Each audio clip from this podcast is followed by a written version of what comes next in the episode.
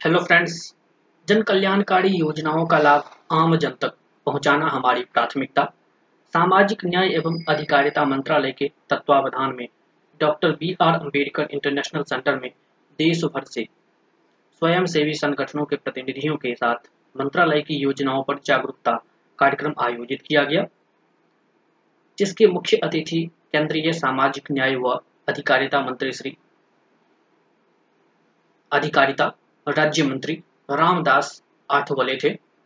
इस अवसर पर केंद्रीय सामाजिक न्याय व अधिकारिता राज्य मंत्री श्री रामदास आठवले ने कहा कि मंत्रालय की जन कल्याणकारी योजनाओं का लाभ आम जन तक पहुंचाना ही केंद्र सरकार की प्राथमिकता है। उन्होंने कहा कि मंत्रालय की जन लाभार्थ योजनाओं को समाज के हर वर्ग तक पहुंचाना हमारा मुख्य उद्देश्य है।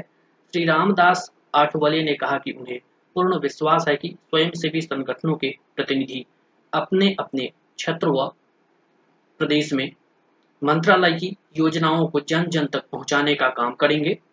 आगे कहा कि प्रधानमंत्री श्री नरेंद्र मोदी के आह्वान पर सामाजिक न्याय व अधिकारिता मंत्रालय, दिव्यांगजनों, अनुसूचित जाति, भ्रूमंतु जनजाति व पिछड़े वर्ग के कल्याण के लिए कृत संकल्पित है और मुझे पूर्ण विश्वास है कि मंत्रालय की जन लाभार्थ योजनाओं का लाभ समाज के अंतिम व्यक्ति तक पहुंचेगा।